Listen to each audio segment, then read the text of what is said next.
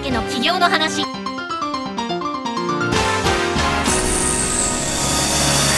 皆さんこんにちは税理士の佐藤敦子です聞き手の武田純子ですこのポッドキャストでは経営の数字や実態など現場の声を踏まえながら分かりやすく解説をしていきます今回もよろしくお願いいたします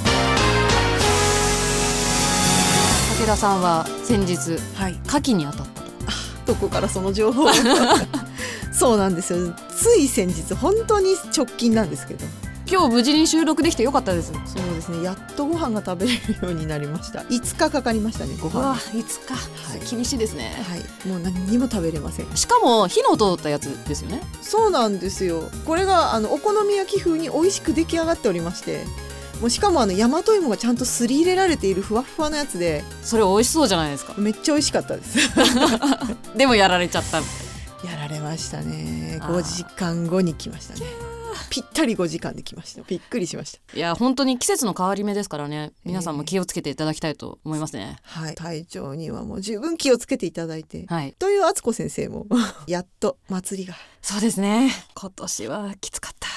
お疲れ様でございます。はいで、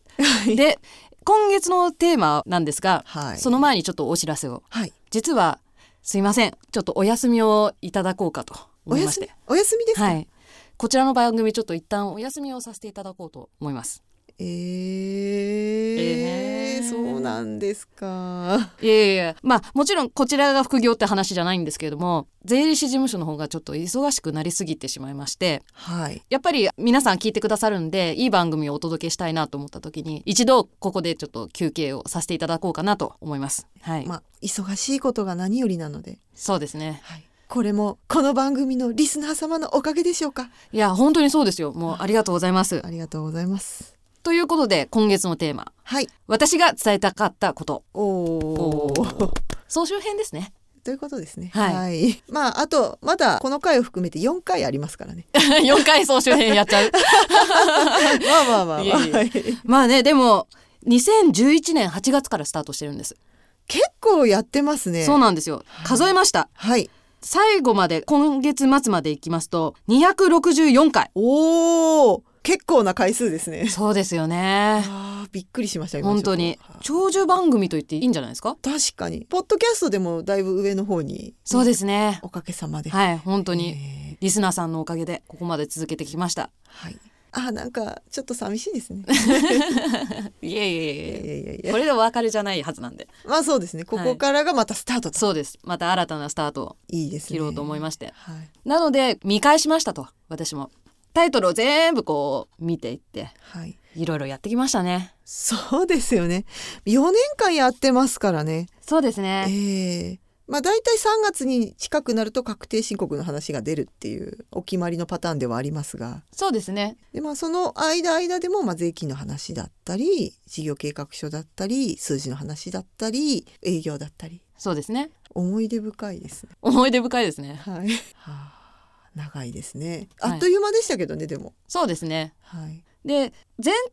を通して伝えたかったことっていろいろあるんですけれどもはい、いきなり結論から言っちゃってもいいんですかねぜひ、でもとはいえちょっと一言でまとめるので、やっぱりちょっと難しいとはい、そうですね一言で「これだ!」っていうのがあったらもうそれは神ですよ。でもまあ敦子先生なりのこのお言葉でいろいろと伝えたいことを皆様にこ そうですう、ね、はい、うーんポロポロと。まあポロポロと難しいですねまあでもよくテーマの中で一番やったのが事業計画書だと思うんですよ そね。うですね事はい業計画書、まあまず作ろうよっていうとこですねやっぱ紅葉は大きいですかね。いや大きいですよ騙されたと思って作ってみてくださ騙された。いいいです皆さんのこと騙しますからじゃあじゃあ騙されよ うかな。そうそうそうそそば屋そば屋ですそか。ばやまあちょっとこっちに置いといて。置いといて、はい。でもまあ事業計画書を作ると確かに細かいディティールがこう分かりますからね。そうですね自分が起業したイメージをつかみやすいというか。そうですねやっぱりやったことがないことを始めるので、はいある程度こう想像力を働かせるっていうことが必要じゃないですか確かに。ただ頭の中で組んでるだけだとリアリティがないんですよねそうですね。まあそこのリアル感を求めるためにまあ書いてみようかと。そうですね私の中での事業計画書の趣旨はそれが強いですねまあ実際シミュレーションしてみて自分の事業どっか穴がないかなとかチェックにはなりますよね。そうですねでその通りなんかできませんし そうそうできないんですよ。はい いや本当にですねはいであんまりそこでこう事業計画書を作ることが目的になってもいけないんですよ。あーなんか作ってるうちに一生懸命になっちゃって数字ばっかりこう追っかけたとかあーありますそういうことそうすると、はいどうしてもつまらない事業計画書ができるんですよありきたりな。あーなんか本を買ってきてこう事業計画書の書き方っていうのを見ながら一生懸命数字埋めたとか、そうそうそうそう。うんそこに自分が投影されないっていうんですかね自社が。うーん確かにまあそうですよね。自分で何かやろうと思った時にはやっぱりそれなりにじゃあこうやっていこうっていうアクションがちゃんとあるわけでそれが数字と行動できっちりイメージできるかっていうのを事業計画書で練習するわけですから本がなくても書けるはずだまあまあそうとでいすうこね。とですね。これがまた融資が絡みますっていうとまた違うんですよね。あまあそこはちょっと素人には手が出せないところかと思うので。同じような意味で出資を受ける、はいね、そういったケースであればやっぱり伝える相手がいるじゃないですか。はいまあプレゼンですよ要するに。あーもう性格が違いますね。うん、そこってやっぱり違うと思うんですよね。やっぱりその目的目的ごとに事業計画書は必要と、必要ですね。ねそういうところも合わせてやっぱり企業は大変ですねいや楽しいですよ。あ楽しいですかあ楽しい楽しい。そんな大変だばっかり伝えようとしてたわけじゃないんですよ。そうですよね起業する楽しさっていうのはどんなあたりうーんどうでしょうでもまあ動機にもよるんでしょうけれどもはいやっぱり自分のイメージしてたものが形になってそれが受け入れられるっていうのは素晴らしいんじゃないですか、あそうですね、うん、それで生活ができたらなおよしっていう社会的意義もありますよねそうですねこの目的とか動機とかっていうのもきっと変わっていくと思うんですよあそうか社長自身も成長していくとそれはありますよね当然ね会社の成長とともに自分も成長していけるこの楽しさそうですねという感じですかねそうやっですねぱりそういうところが楽しくて敦子先生はサポートされてるわけですよねそうですもちろんですいや大きくなんなくてもいいんですよはい、うんそれは各々のやっぱり目的ってあってしかりだと思うんですよはい今特にねまあ個の時代みたいな言われ方もしますけれどもうーん必ずしも会社を大きくするのが目的じゃないしそうですよね。まあ食っていけれやいいやっていうのだとちょっと後ろ向きすぎますけどある程度やっぱり自分のやってることが世の中に認められるっていうのは楽しいことですもんね。そうですねお金をいただける手段を自分の手で稼ぐぞとそうそうそうその気概が大事そう そういや最初はいいんですよ稼ぐだけでも別にビッグになるぜ。 うんうんうん別に動機はそれでもいいと思うはいでもそれだけじゃねっていうのはいつも思います まあ、ビッグになるぜって言って始めただけで大きくなれたら苦労はしないですもんね。まあそうですよね はい、やっていくうちにそのあたりって変わってくと思うんですよ単純に言えば、はい自分一人じゃ回らなくなってスタッフを雇うようになったりとか、はいねどんどん新しい話が入ってくるようになったりとかはいですると自然と変わっていくじゃないですかそうですね関わる人が増えてくると自分も変わっていかないとこうなかなかうまくいかなかったりしてそうそうそうまずは生活のためからスタートしてもそこが満たされたらやっぱ次があるじゃないですかで次が満たされて満たされて満たされて大きくなっていくとそうですねおーちょっといいですね。でまあその中でもやっぱり敦子先生がいろいろお伝えしたことがあるわけですよね。はい税金の話だったり数字の話だったり営業の話だったりまあいろいろやりましたよね本当にねほんそうですね本当いろいろやりましたね。あのアーカイブとして全部今上げてあるんでぜひ探して聞き返していただけると嬉しいなとは思うんですけどそうですね別にこの時期だからっていうものでもないですからね。そうですね、うん税制改正なんか若干変わりますけど最初の頃と例えば消費税も改正何回かありましたし、そうですよねいろいろ法律の改正もありましたよね。はい、歴史を感 じますね。歴史 歴史と呼ぶにはちょっと短い気もしますけどねああそうですかね。まあ4年弱やってきたわけですからなかなかこの264回の重みはあると思いますけど。そうですねえー印象的なもの私これ好きなんですけど、はい今タイトルをアップしたものを見ながらお話ししてるんですけど、はい、決算書道場は私は気に入ってるんですけどああいどいうでですすか ね私も結構これは好きですね決算書まずやれとま覚ずえやろる覚えろ覚えろと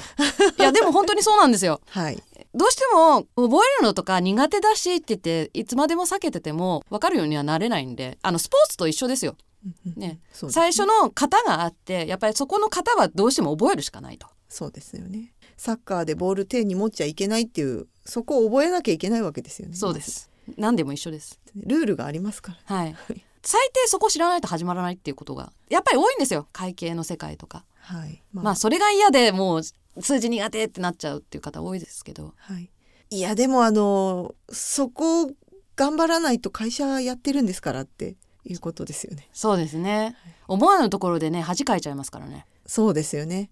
やっぱりどうしてもやっていくと他の方との絡みだったりお付き合いだったりするときに社長同士の話だったり銀行さんとのお付き合いであれっていう話になってはちょっと気まずい感じはしますね。そうですねやっぱはりい自社のことが分かってないっていう話になっちゃいますからうーんやっぱり自分の会社のことがわからないと融資受けにくいですもんね。もちろんそうですねはい、なんだこの社長ってあちらからお金を貸す側からするとそういう対応になってしまいますもんね。そうですねその可能性が高いですよね、やっぱり数字も計算書も全部大事と。そう 全部大事そう全部ですねはい。 もう組織も大事、はい営業も大事、はいうんもうそうですよね。マーケティングも大事だし、そうですねはいっぱいあるんですけどねいっぱいありますね。どれが一番じゃないんですよ残念ながらどれも大事どれも大事です、はい 全部大事。はいあーしんど いですね。誰かやってくれるわけではないので、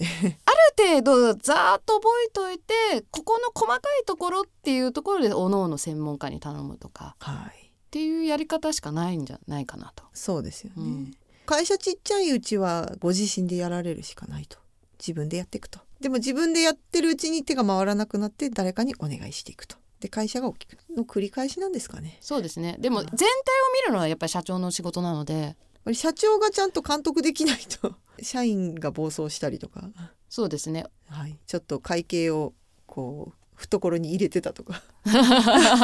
見つけられなかったとか、あ ーでもありますからねそういうの税務調査でなんかおかしいって話になってっていう、はい、あやっぱあるんですね実際に、うん、でもそれって会社のペナルティーですからねそうですよね社長の責任ですよねはいうん、やっぱそこのリスクを筋が嫌いっていうだけで取らないっていうのは良くないことなんですかね。そうですねということはつまり敦子先生がお得意なバランスですよね。はいもうこれに尽きるんでしょうかね。そうですねまああえて一言で表現するならバランスはい。あ神降臨しました。 あえて言うならねはい。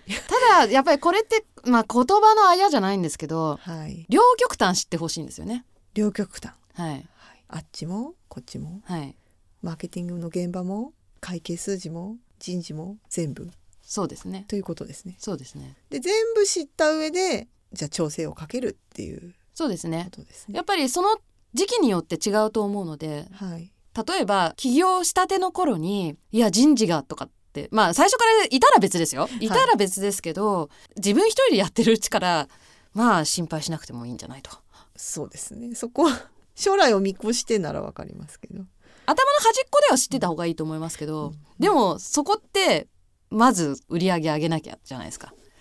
そうそうよく初めての相談とかって来られる時に節税はっていう方いるんですよはい いやいやいやいや節税とか言ってる場合じゃないんだよねみたいなままず売り上げ そうそうそうそうそう 大丈夫だからそうですよねそんなに払わないから 最初儲かってから心配しようみたいなそうですねまず赤から脱出しようってそうそう今の赤から はいまあもちろんね消費税とか赤字でもかかるケースがありますからそういうのいあーお伝えしますけどこういう風になってるよっていう仕組みとしてははいでもまあそれは知ってればいいじゃないですかあそっかと、そうですねうん、ステージによって優先順位はありますよね確かにありますありますまあその中でもやっぱり大事なものはバランスということですね はいあということで敦子先生ちょっとお時間が来てしまいあましたそうそうですねちょっと次週はいに持ち越しということで、はい今月は総集編をやらせていただいておりますはいでは敦子先生今週もありがとうございましたはいありがとうございました